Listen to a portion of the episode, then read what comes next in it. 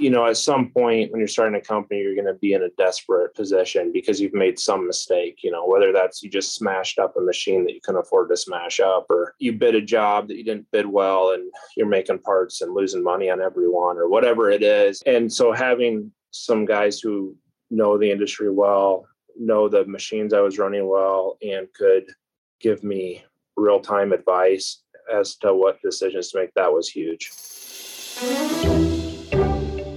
This is Swarfcast. I'm Noah Graff.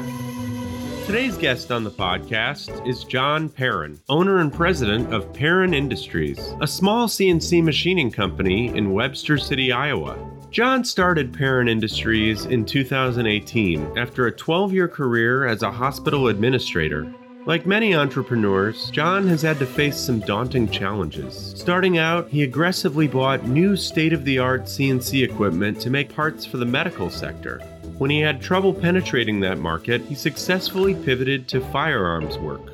Today's podcast is brought to you by Graff-Pinkert. Looking for a screw machine, rotary transfer machine, or CNC machine? Graff-Pinkert's got you covered. When you're buying any used machine, you're taking a risk. So it's important to buy from someone who knows their stuff and who is going to give you straight information about what you're buying. Graff-Pinkert is a family owned firm that's been dedicated to selling great machine tools to the turn parts industry for 75 years. It specializes in the top multi spindle brands, including Index, Schutte, Gildemeister, Tornos, ZPS, Acme, and Wickman. They also sell a variety of other types of used equipment, such as CNC Swiss, CNC turning centers, and parts washers. Machine tools are complicated. If you're going to buy one, you should go to people who are knowledgeable and committed to the industry. Learn more at www.graffpinkert.com. That's www.graffpinkert.com.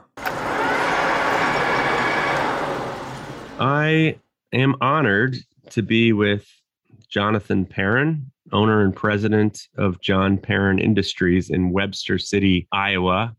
Welcome to the show, John. Thank you. Thanks for having me. First, let's just get an overview of John Perrin Industries. Tell me what you guys make and um, just give me a, a, little story of the company.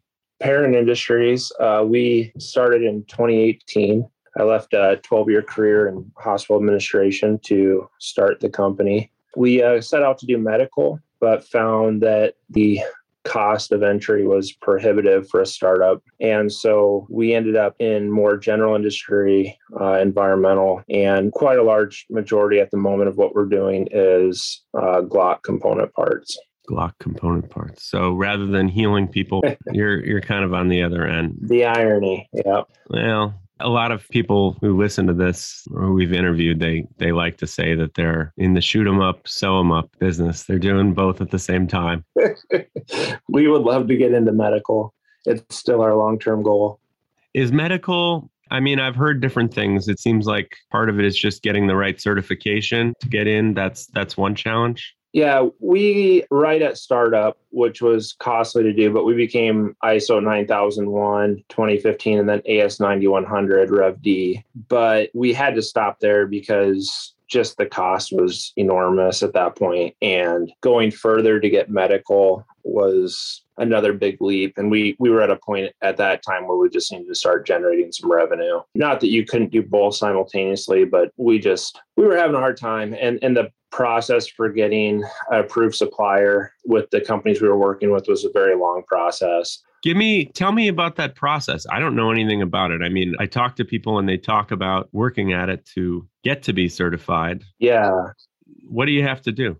Well, I, I, would say in hindsight, what what I didn't know then, what I know now, is that most medical companies, I'm sure there's small exceptions, but the ones we were working with, they really don't want to work up with startup companies, regardless of the credentials of anybody running it or whatever. You know, they're looking for companies with established revenue and history um, for good reason. And so the cost of entry and, and their process for vetting new suppliers and for approval process for parts is lengthy. Um, it's not something that happens in weeks. It happens over months, or in my case, it would have. It was more like a year, and we still weren't uh, in production. So, how do people break in though? Because people do break in, obviously. Well, I, I can't say because I haven't broken in, but I I think from others I know in the industry, but it's probably from what I understand best to start out kind of like what we're doing general industry, building some history and having some years of profitability and having certification not for like, hey, I got certified 6 months ago, but hey, we've been certified since, you know, 2015, that kind of thing. All right. Well, great. Now you touched on it before, but give me the three minute bio. So you you grew up in the industry a little bit. Yep. Grew up in a screw machine shop that my dad started in 1980. Still running today. He is uh, across the street from us, and we have a uh, close relationship my sister's in the business as well, mostly running the day to day of that company for my dad. But yeah, I left for college at 18 and went to Florida, became a hospital administrator over a series of years in college and did that for 12 years. Why did you choose that field? You, did, were you specifically attracted to being a hospital administrator? Yeah, I was. And I still, I have a lot of good friends in that industry and in the medical field. And I, I still do love medical manufacturing is not simple, but the transaction is. And I love that part of it, which is quite different from the complexity of the transaction in healthcare. But, you know, for example, I bid a job, you potentially award me the job as my customer. I make a part to print and then you pay me for that part you know and i i love that and i love the making process as a hospital administrator you're managing a system and so it's not always very quantifiable in that leadership kind of role but it is very quantifiable in manufacturing you know i'm i'm successful based on the parts i make I can easily see how many parts I made. I can tell if they were good. I like that part of it. What did you like about being a hospital administrator? Did you do it partly because you felt like it was a, a good thing to do? Like you're helping people by doing it? Um, not that I would know exactly what a hospital administrator would even entail, but uh, like a lot of hospital administrators, I was pre med and then became a hospital administrator after not going to medical school. But I enjoy that environment. I like the people that I worked with, uh, working with the nurses and doctors that I did. It was a really challenging yeah, experience. And it's, it's fun to work with. They're pretty, pretty bright individuals. So it's pretty challenging, fun, rewarding to be in that environment. But like I said, I, I, I would say my heart is in manufacturing. I love the process of making something, you know, and so I've really found a lot of enjoyment coming back to manufacturing. So, do you feel like with your work, you see a more tangible product being in the parts business than managing a, a hospital? Yeah, for sure. And it, it, you know, it's different. A doctor, he, you know, he goes into surgery and he performs a surgery and he sees the results of his work. But leading a system, you're managing the day-to-day operations and dealing with a lot of fires. Um, it's not, it's not super quantifiable, you know. And so, and that's just the nature of management of anything, you know. But manufacturing, while it's challenging field, it is fun to make something and see what you've made. And uh, and like I said, it's just easily quantifiable if you did a good job or not at the end of the day. Sure. And there's eight people at the company? Yeah, we have eight full time employees. We run uh, three shifts, Monday through Friday, a couple weekend shifts. Um, and you're pretty hands on on the floor then yourself? Yeah, programming and setups is mostly what I do still at this point uh, with the size of our company. I mean, you are the manager too, correct? Yeah, the... correct. Yeah. And janitor. And janitor. Wow, that's pretty important, actually. pretty much everything. Well, so does that make things bite into what you're able to do for one thing or another? Yeah, at this time, I mean, I would still say, you know, we're four years in now. So I think when you're starting a company, you're in survival mode for some period of time where it's all hands on deck. Everybody does everything that needs to be done. And uh, and right now, the most I can offer this company is performing the setups and programming. But we are moving out of that phase. We have operators now who are more than operators that can do some programming and some setups. And so that frees me up more uh, to do more administrative tasks. And I think that's just the nature of, you know, building a company. So I won't always be in the role of setting up jobs. Hopefully not, you know, because if I am, then we haven't really accomplished what we set out to do. But um, but certainly no. Sure. What what machines do you guys have? You have some very, uh, as I would say, glamorous CNC machines. Yeah, we went we went all in for better or worse, and uh, it was a steep learning curve because my background, of course, was screw machines. So, like at your dad's shop, you ran Acme's. Yeah, Acme's. Yeah, and of course that was dating back to high school too, so a long gap. But uh, we have a uh, Index C200, which is a three turret XYZ axis machine, uh, two spindle. We have a uh, Traub TNX 6542, which is a four turret, two spindle. Wow. Holy crap. So just let's just deviate a little bit because yeah, sure. all these things blow my mind with all the turrets. And I'm always confused between the Traub and the index turning centers. Can those machines kind of do some of the same thing that you could take a job from the triple turret and put it on the four turret and back and forth? Or is it a totally different monster? Well, you know, the fourth turret, you have more live tool positions, and we have XYZ axes in all true XYZ in all four turrets. So we have a job that's in there that just happens to be perfect for that machine. But yeah, there's a lot of crossover. There's jobs that would run on both machines. You know, you don't need four turrets for most jobs. How much did that cost? the the quadruple turret. You don't have to tell me. I mean, well, so the, the, the C200 with all the live tools and everything set up, I think turnkey for the job that we bought it for was just over a million. Whoa, a million. That was a lot more than I was expecting. I was expecting six to 800. Yeah, it would be around 850 probably with stripped down. But, you know, by the time you tool it up, the live tools are expensive. And then the Traub we bought used. And so our all in investment was about half that on the Traub. Interesting. And you have an MS 22? I uh, know my dad across the street has an MS 32 six spindle. I thought I saw on your website like a image of a MS 22. Yeah, we funny story. We issued the PO for that machine, and then the machine ended up not being available. And then when it did come available, we weren't able to get the contract that we were buying it for due to the time. So now you better have the contract if you're going to buy that machine. Yeah. So it never, it never happened. It needs to be taken off the website, but, uh, but yeah, dad's got the MS. Oh, you don't need to take, it looks cool. they are neat. They're neat machines for sure.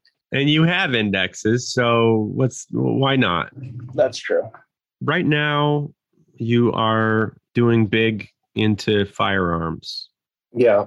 Which lots of people are doing. What type of parts exactly? Ammunition or gun parts? Specifically Glock barrels and slides is what we we got a contract doing. Been doing it for about 2 years and uh, it's been good work. The volumes and been really good, and and uh, you know our machines are well suited for it. So, do you need really fancy machines to do those parts? Uh, tons of people do those parts on Haas machines, but what's been unique for us is we've been able to go after really large contracts and we're single opping the parts. And so we're making the parts in like literally less than like 30% of the time that our competitors are. So we've been able to price them pretty competitively. So it's been, you know, we bought the machines to do medical work and, and some different things. And, and for whatever reason, it just the firearms thing kind of was the hot thing when it once we had them, you know. So look, you have cooler machines than almost everybody I know, particularly, I mean, startup companies. Would you consider yourself a startup still? I mean,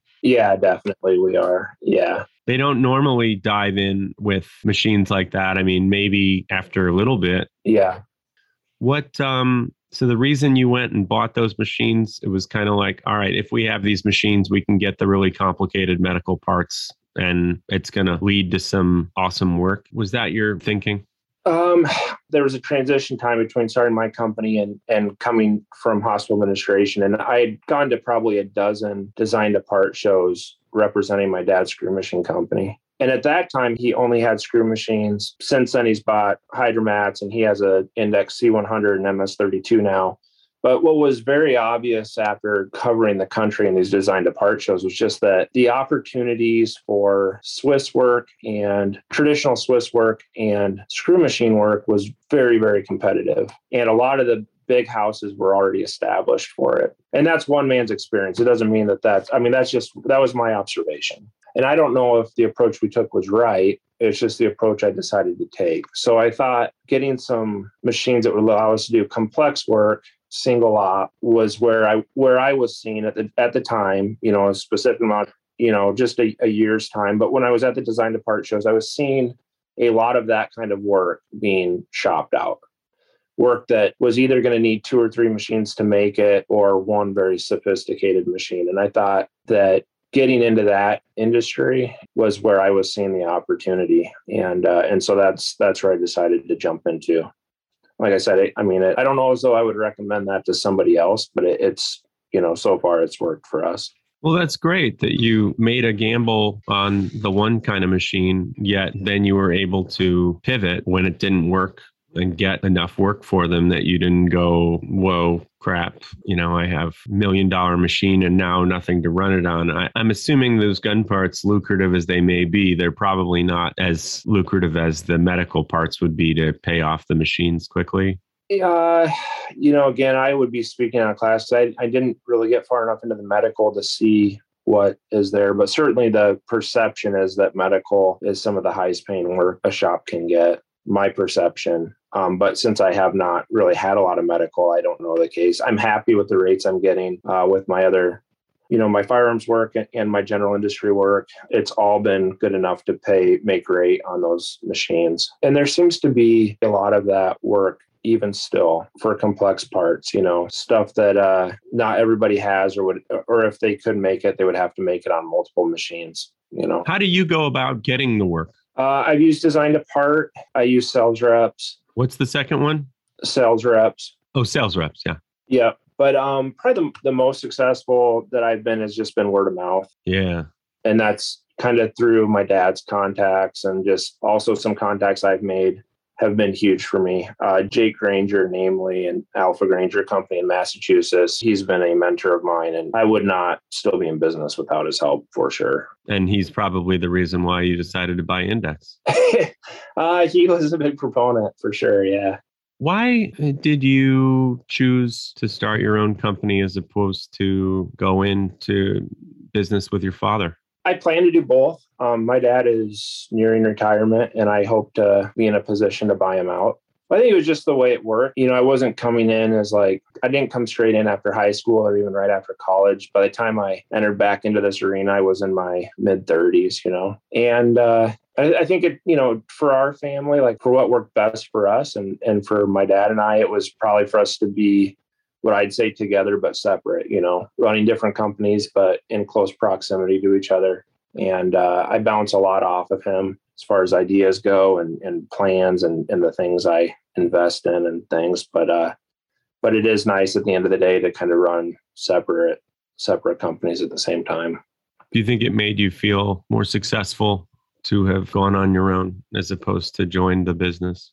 No, I don't think so. I don't consider myself successful yet in this industry. I, I am blessed to still be in business after four years. You know, we've made plenty of mistakes, and but I think it's better for him and I and our relationship to do it the way we did. And I think each family is probably different, and it, it, it's just a case by case. But th- this model worked well for us.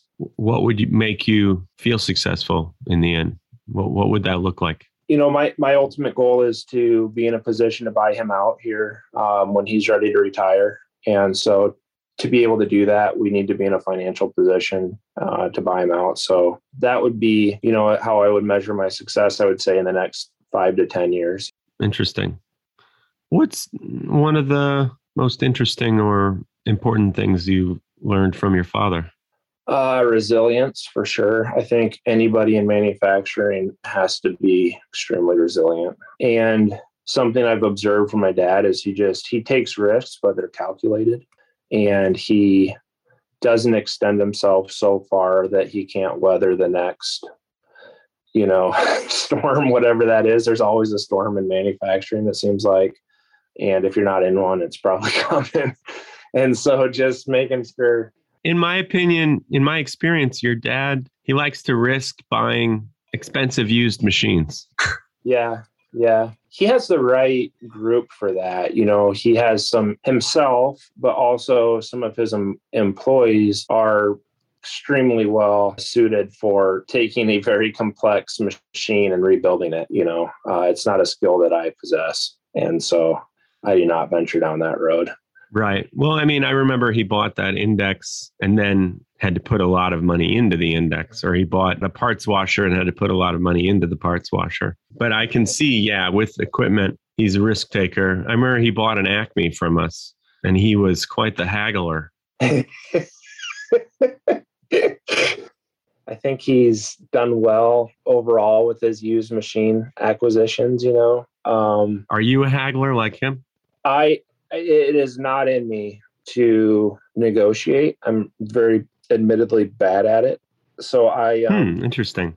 I like the new machine transaction and that it's a little bit simpler as far as like I know what the guy across the country paid for his, so I know about what I'm going to pay for mine, and I know what I'm getting. Used equipment's you just have to know what you're doing, you know. I, I don't think for me coming out of healthcare, being away from the industry for a long time, getting into equipment I knew very little about would have probably been ideal for me to buy those used because I just wasn't I needed my handheld a little bit, you know, and so I probably wasn't well suited for it. For my dad, who's been in it forever, he's extremely knowledgeable.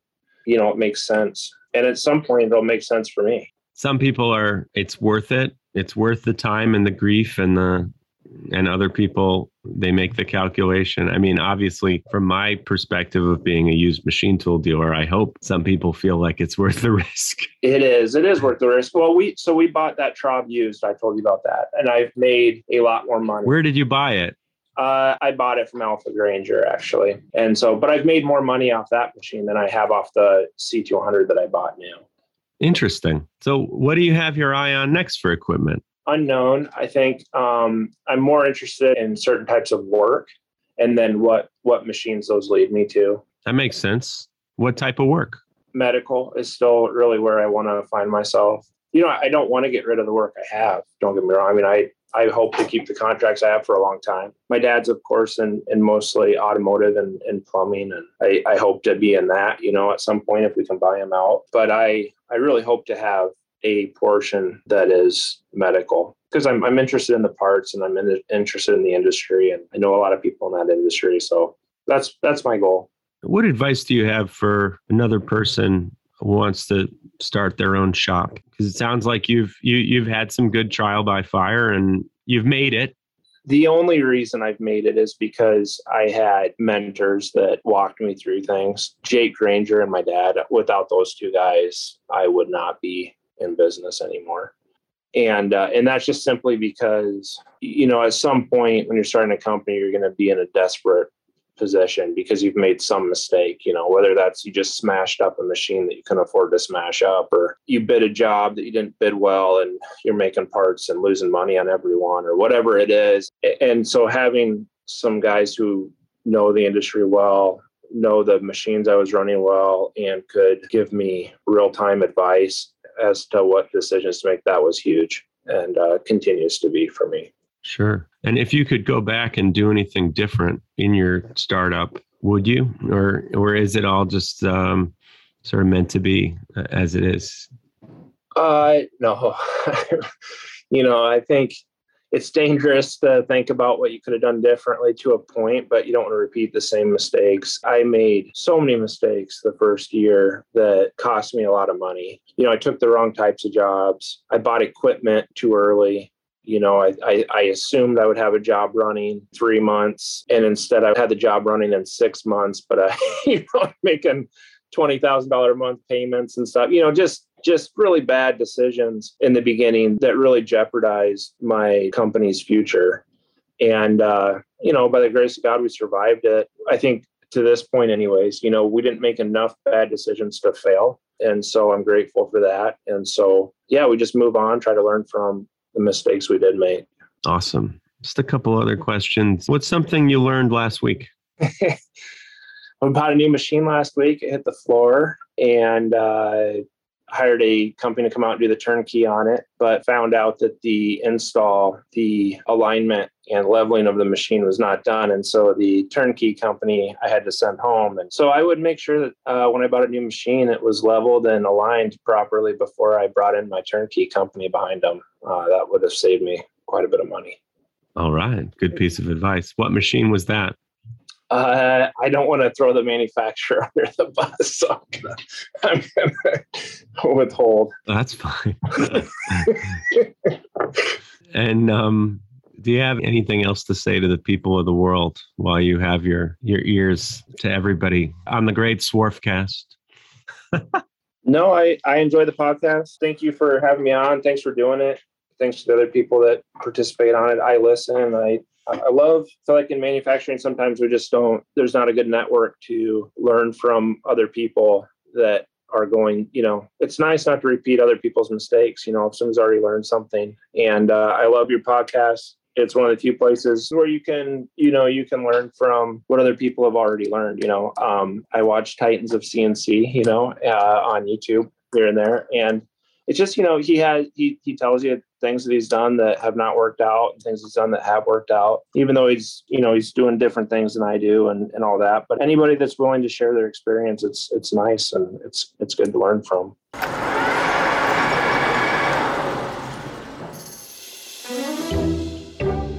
From today's machining world, this is Swarfcast.